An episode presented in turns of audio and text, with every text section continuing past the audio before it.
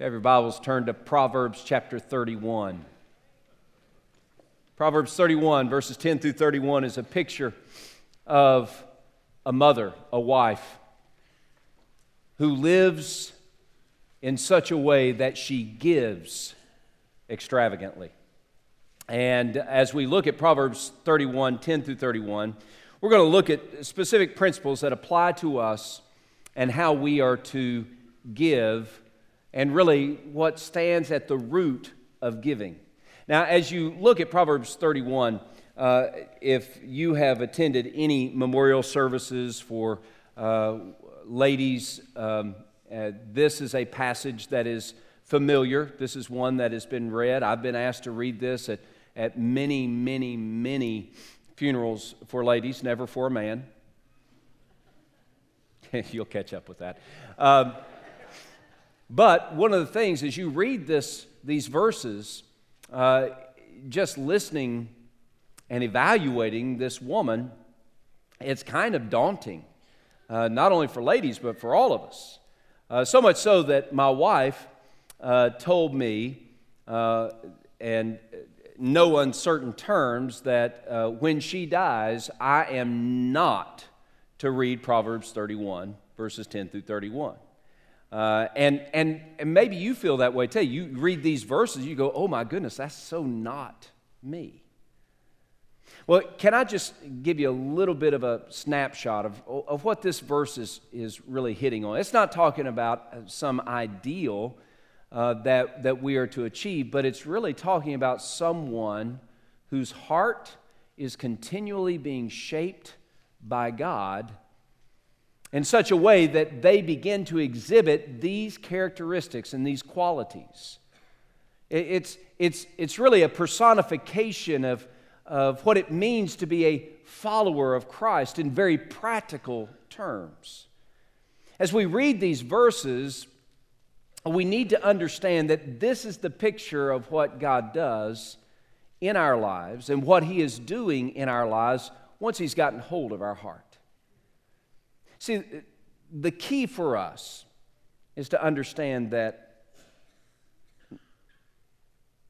the ingredient that may be missing in our life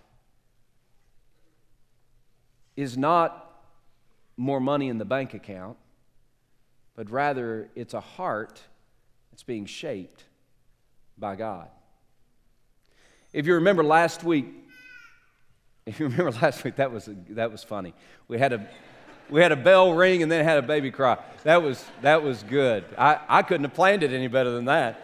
Uh, that was great. Uh, usually I can ignore those things, but that was too good to walk past. That was, that was good. Um, if you remember last week, we talked about how giving is not dependent upon the size of your bank account, but rather it's dependent upon the shape of your heart. And it is the shape of your heart that determines your giving. As we've gathered here today, uh, many of us who are here, perhaps even most of us, we are having our hearts shaped by God. And that began when we saw our need for God, our separation from God, when we yielded our lives to Jesus Christ and He got hold of our heart. You remember that journey for yourself if indeed you've had that journey. Uh, you were living your life, but, but there was something inert in your spirit. There was something um, uh, dysfunctional in your soul. There was something starving uh, in, inside of you. And, and, and you began to realize that, that there was something uh, that was missing in your life. And as God took you on this journey, opening your eyes moment by moment, you began to see that, that your heart was halved by sin, that literally you were. Um, you, you had a beating heart, but it was really a dead heart. You began to see how that sin had separated you from God. And without that friendship with God, you were lost and you were hopeless. Do you remember that journey?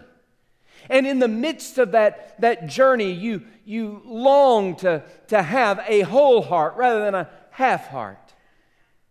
And so you tried to get better at being better and you tried to do more better things. And, and as much as you tried to get better at being better and doing more better things, you still found that emptiness inside unbearable.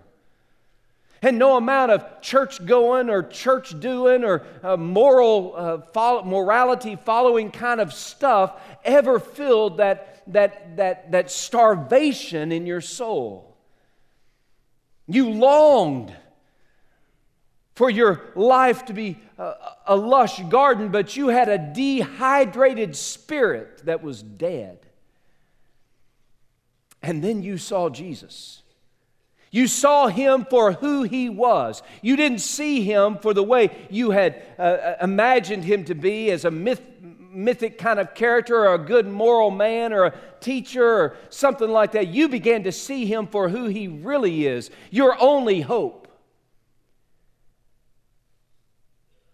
And as much as you tried to be religious, as much as you tried to be good, and as much as you tried to be in control, and as much as you tried to fix your life, you came up short, but Jesus didn't.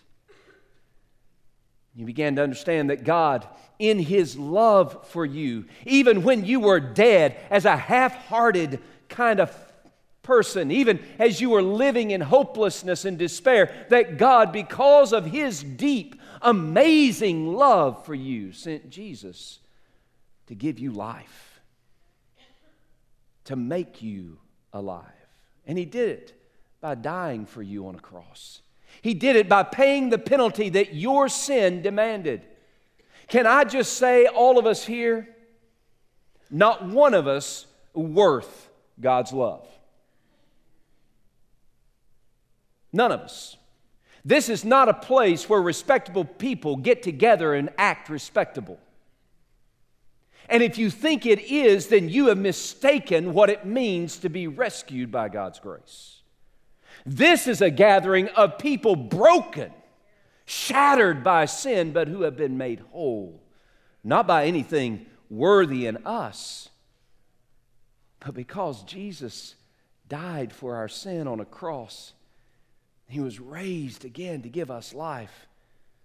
And we saw that and we, we, we, we understood that Jesus was our only hope. And so we cried out to Him in faith. We repented our sin. We abandoned ourselves in God's grip and trusted Jesus, His death on a cross, His resurrection from the dead. And He made our half heart whole.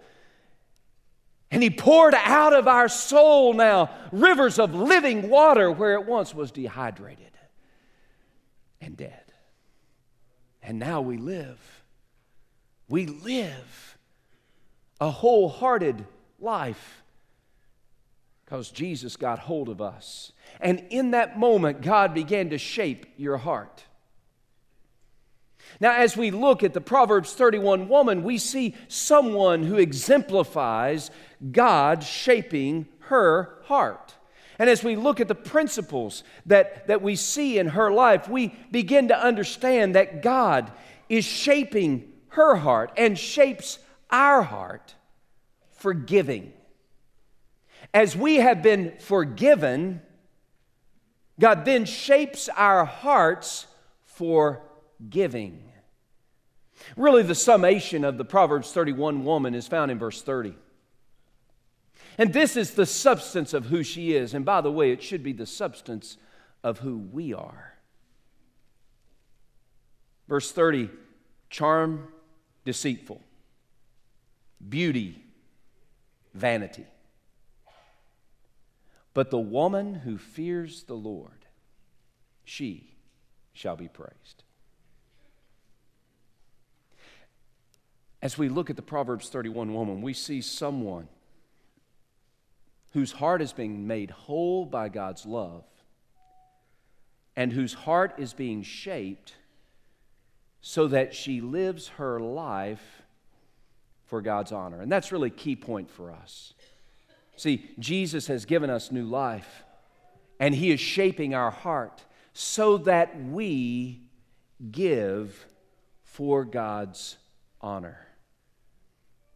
We give for God's honor. Now, how do I get from live to give? We're supposed to live in the fear of the Lord. The fear of the Lord, by the way, two words in the Hebrew language, a picture of, of, uh, of great importance in both Old Testament and New Testament. To live in the fear of the Lord means that we live in reverence to holy God, adjusting our will to match His. That's the fear of the Lord. To live in the fear of the Lord, get this, this is huge. To live in the fear of the Lord means that we live in reverence to a holy God by adjusting our heart, our will, to match His will. Can I suggest that many of us pretend reverence to God with our manner and our demeanor, but there is no fear in the Lord, fear of the Lord in us because we aren't adjusting our will to match His. Our manner, our demeanor does not make us fear the Lord. It doesn't even demonstrate a heart that fears the Lord. What demonstrates a heart that's in the hands of God being shaped is when we adjust our heart to match His will. Simply saying, we start living our life so that we're doing what He wants. We start making our decisions based upon what God wants. Now, that's a tough journey, and none of us have perfectly arrived. All of us are on that journey, but as a follower of Jesus, make no mistake, He is busy shaping your heart, sharpening your heart, so that your desire is to honor God by adjusting what you want to what He wants. And God wants you to give money through the church to Him. You might say, oh, wait a second. Well, why would you tell me that? Well, because I'm supposed to tell you the truth. I told you I'm not going to guilt you in any of this, but I still have to tell you the truth. You go all the way back, Deuteronomy chapter 14, verses 22 through 29, God sets up the tithe. The tithe. Anytime I say tithe, I want to say it like an old time preacher that I used to go listen to. I got to tell you about the tithe.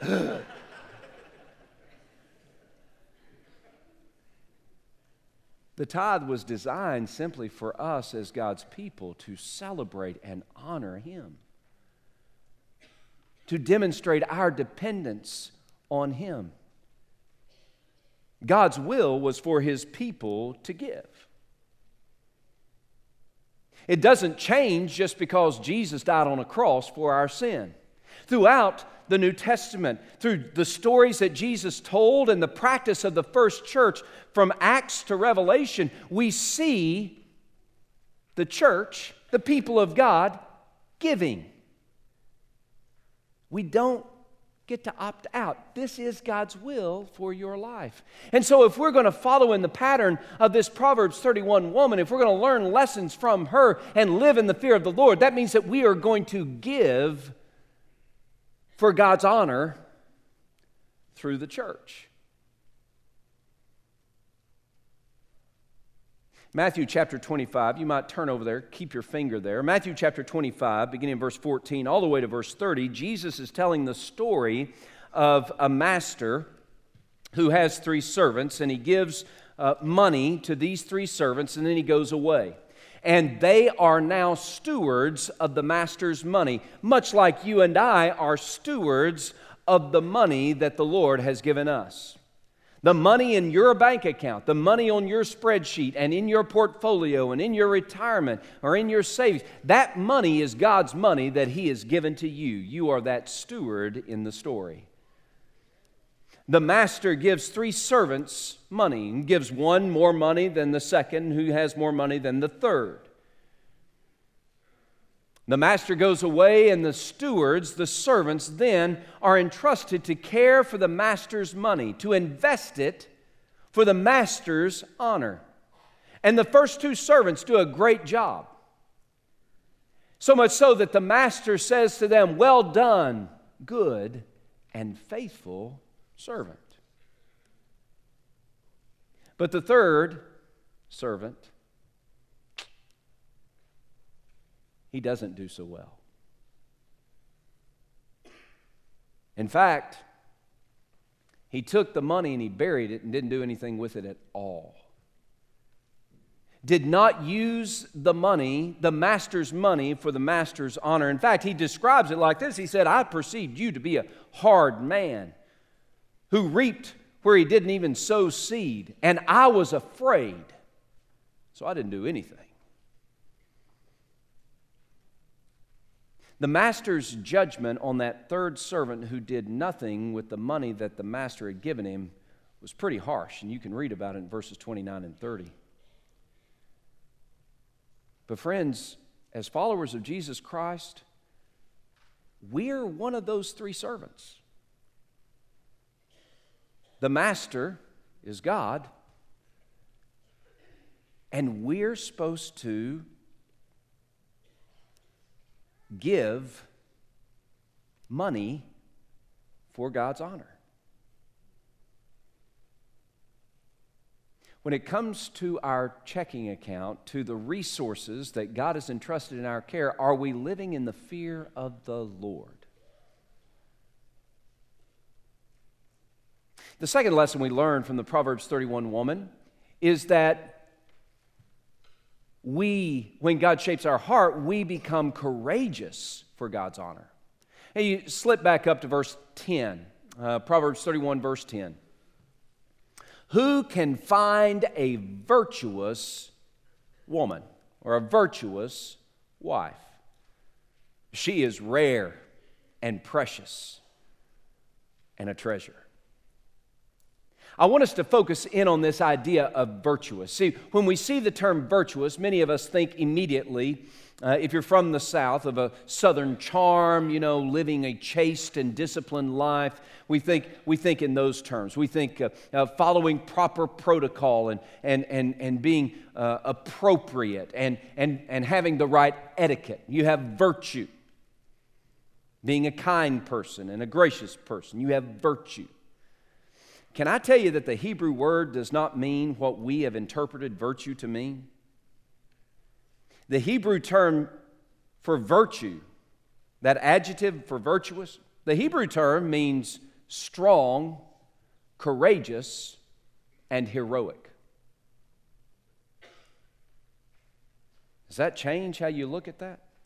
See, what, what, what Solomon's doing here in Proverbs 31 is he is celebrating this strong, courageous, heroic woman who stands up in the face of her own fears in order to honor God with her life.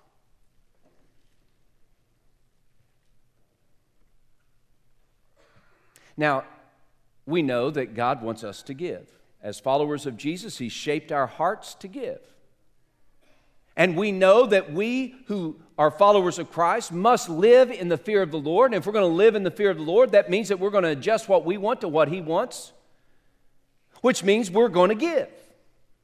But it can be scary to give, especially if you haven't done it before. It can be a frightening thing to up our game in giving, to even begin it for the first time. And it's going to be challenging for all of us at different times. Each one of us, we face the, the fear factors of giving, especially if we're focusing on our bank account first rather than focusing on our heart first. If we focus on our bank account first, then we can't afford to give. And it doesn't matter how much money you have. If you focus on your bank account first, you begin to say, Well, I can't afford to give. If you go to your accountant first to find out how much you should give to get the best tax break, that might be smart business, but that is not living in the fear of the Lord. See, living in the fear of the Lord is where we go to God first And we say, it might cost me in my taxes. But that's not my money anyway, it belongs to the Lord. I'm just returning to Him that portion that He's asked me to, to give, to return to Him. I'm investing in changed lives. I, I know it can be scary to begin it. And some of you haven't begun yet, but, but you're being challenged to begin and you're looking, you say, I can't afford this. Friends, I'm telling you, as a follower of Christ, you can't afford not to. Here we are. We're, we're, we're being challenged to, to up our game, and that means that, that you've got to be courageous, virtuous. To up your game and be courageous, you know what it really means? It means that you're going to trust God. A couple of weeks, we're going to talk about an expectant giver. And, uh, and that's really about God's going to take care of you. Proverbs chapter 16, verse 20 says very simply the person who trusts in the Lord, that person has joy. Today, your money is not yours to manipulate anything. Your money is not yours to, to take hold of and to, to hoard. Your money is not yours to, to, to manage or navigate for yourself, but rather the money is God's, and He's calling you to release as much as you possibly can for His glory. And that, my friends, can be scary. But God, God will be your strength.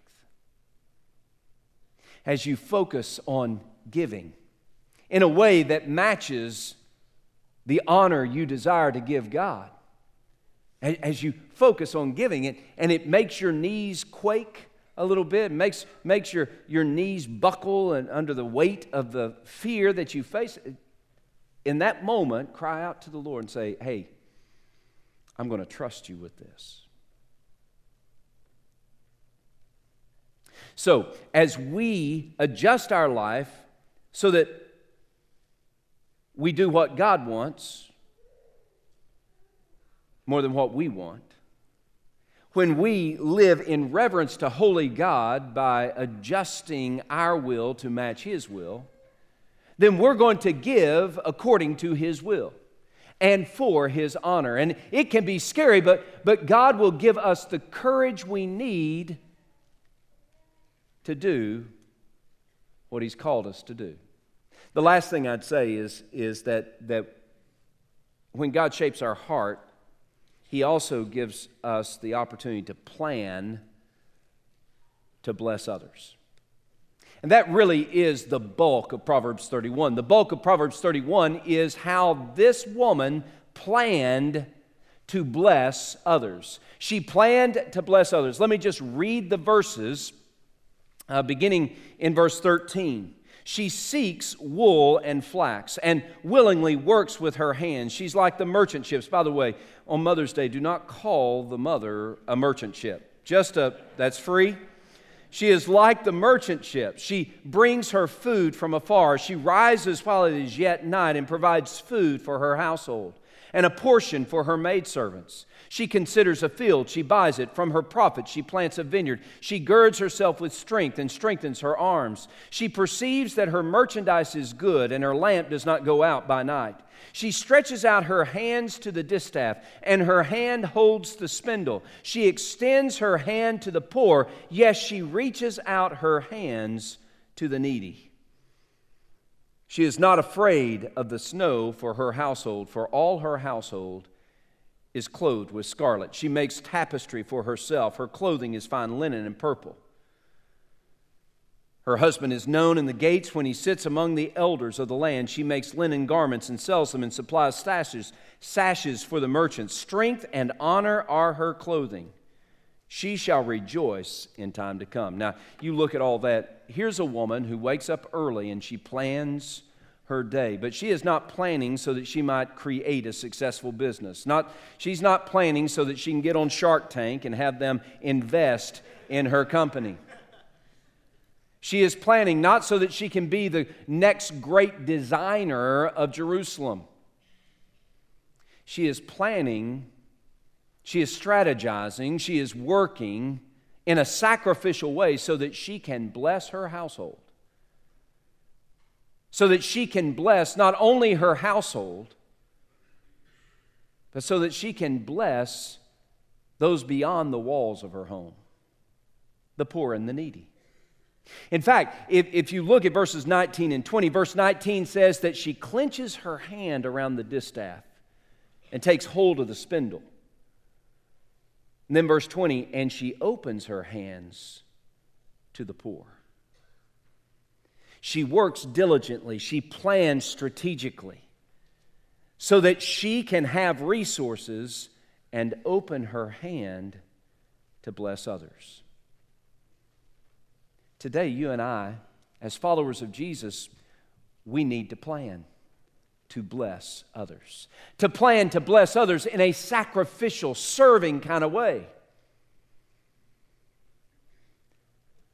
Now, as we come to, to the plan, um, I, I presented it last week. At the end of your row, there is a card um, that has stewards on it. Everybody take one of those cards. So, everybody at, at the end of the row, just pass them down. Everybody get one of these. The plan for my household is to go on a 21 day financial fast so that we cut out non essential expenditures. Anything on my spreadsheet, that, on our spreadsheet, that is not essential, we're not going to spend. We're not going to spend money on Starbucks for the next 21 days. But let me just thank whoever gave me the Starbucks gift card this week. I appreciate that. Y'all are champions in my book. I kid you not. Found it on the desk. Praise Jesus. Um,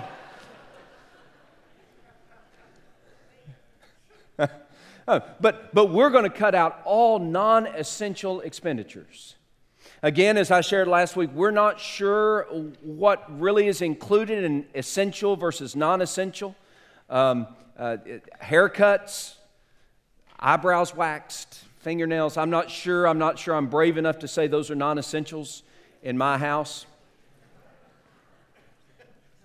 But if I'm giving up chocolate, new chocolate, remember I've already got a barrel full.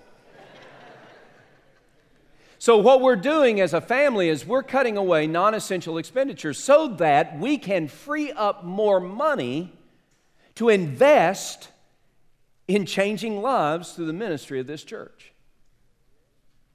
So, on Monday, and by the way, last week I said we're going to start today, and Steve Harper, our media man, uh, minister of media, he, he was a true pastor to me, his pastor, and he said, That was a dumb move. We're going to start on Monday.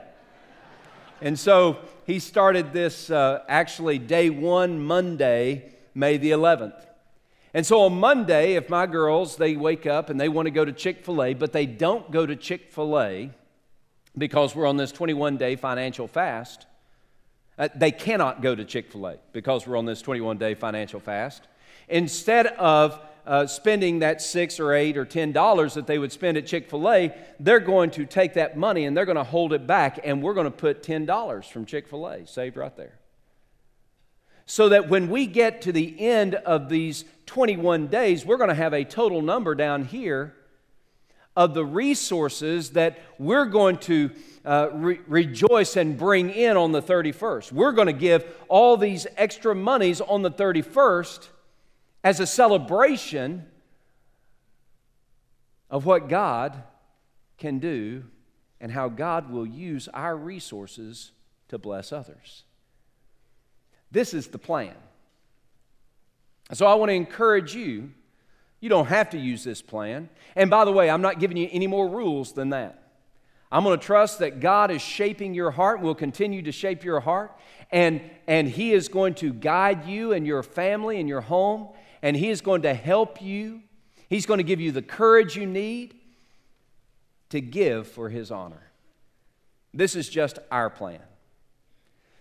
So, as we get back together every week, we're going to celebrate what God does as we invest in changing lives, helping those who are far from God find new life in Christ. When it's all said and done, this this spectacular woman who lives a spectacular life in the fear of the Lord. It says in verse 26 She opens her mouth with wisdom, and on her tongue is the law of kindness. She watches over the ways of her household and does not eat the bread of idleness. Verse 28 Her children rise up and call her blessed, her husband also, and he praises her. Many daughters have done well, but you exceed them all. Charm is deceitful, beauty is vain. But a woman who fears the Lord, she shall be praised. Give her the fruit of her hands, and let her own works praise her in the gates.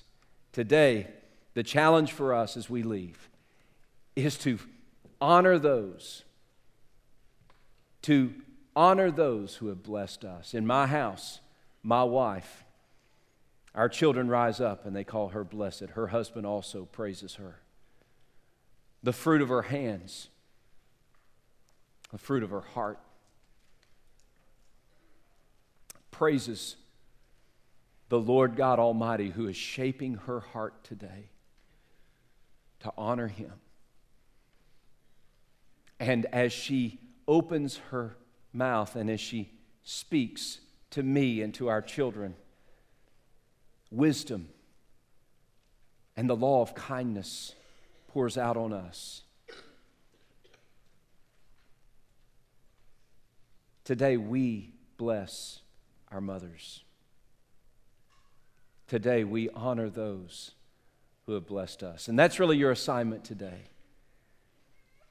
For us to bless those who have blessed us.